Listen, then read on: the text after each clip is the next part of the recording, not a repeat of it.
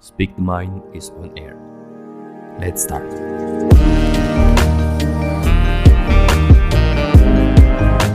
Assalamualaikum warahmatullahi wabarakatuh.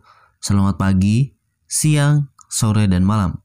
Selamat datang di Melisankan Pikiran, sebuah podcast yang dibuat untuk saling bertukar pikiran yang terlintas dan sesekali penting untuk dibicarakan. Masih bareng aku Evan, topik kita malam ini akan ngebahas tentang perasaan serba salah.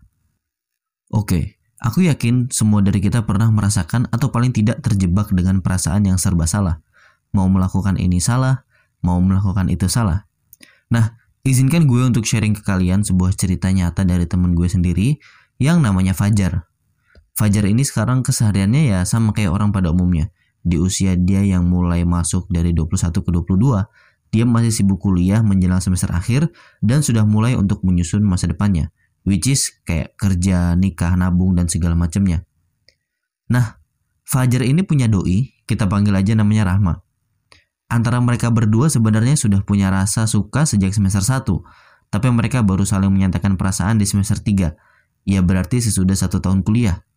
Hebatnya, mereka berdua itu bukan yang sekedar ngejalanin masa pacaran mereka dengan dongeng-dongeng percintaan topeng monyet gitu. Tapi mereka mulai menyiapkan segalanya yang berhubungan dengan kehidupan pasca pernikahan nanti.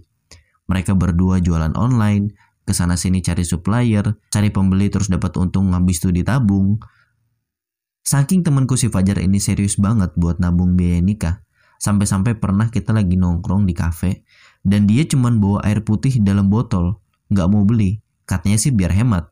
Ya nggak masalah sih, cuman waktu itu karena kita sebagai teman lamanya yang udah kenal Fajar bahkan sebelum dia pacaran, yang namanya Fajar tuh nggak pernah ngelakuin hal yang kayak gitu gitu loh.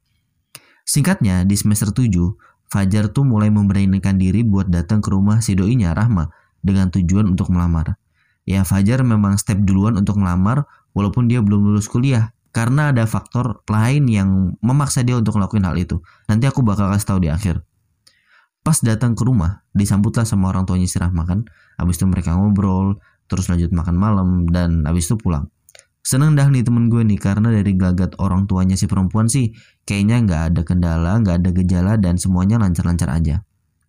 Sampai seminggu kemudian, temen gue ini dapat kabar nih dari kampungnya kalau ayahnya itu meninggal. Pulanglah si Fajar nih ke kampungnya kan. Dan sesudah tujuh harian ayahnya atau sudah sekitar seminggu, dia baru ngedapetin wasiat dari ayahnya kalau dia harus menikahi sebuah gadis di kampungnya yang memang sudah disiapkan oleh sang ayah sebelum meninggal. Langsunglah Fajar nih mulai terjebak dalam posisi dilema ya kan, dan akhirnya dia milih diem dulu selama satu bulan penuh. Nah, di sisi lain, si Rahma yang menunggu kedatangan temen gue ke kota, ini juga udah mulai khawatir. Karena ternyata orang tua dia juga sudah nyiapin pria yang lebih mapan daripada Fajar buat kehidupan si Rahma.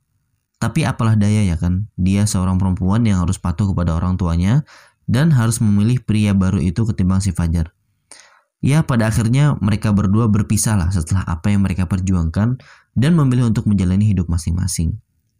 Poin dari kisah temen gue di atas adalah mereka berdua sempat bingung dan terjebak dalam sebuah perasaan serba salah. Nah, sekian dulu podcast hari ini ya. Ya ini memang lebih mirip kayak storyteller sih gue jadinya. Cuma di sini gue mau kalian tuh ngedengerin ini, terus ambil kesimpulan dan pelajaran sebanyak mungkin dari cerita temen gue si Fajar ini. Dan kalian bisa simpulkan sendiri mengapa seseorang terjebak dalam keadaan dan perasaan serba salah. Terima kasih semuanya yang udah ngedengerin podcast malam ini. Daripada nambah pikiran, mending dibicarakan.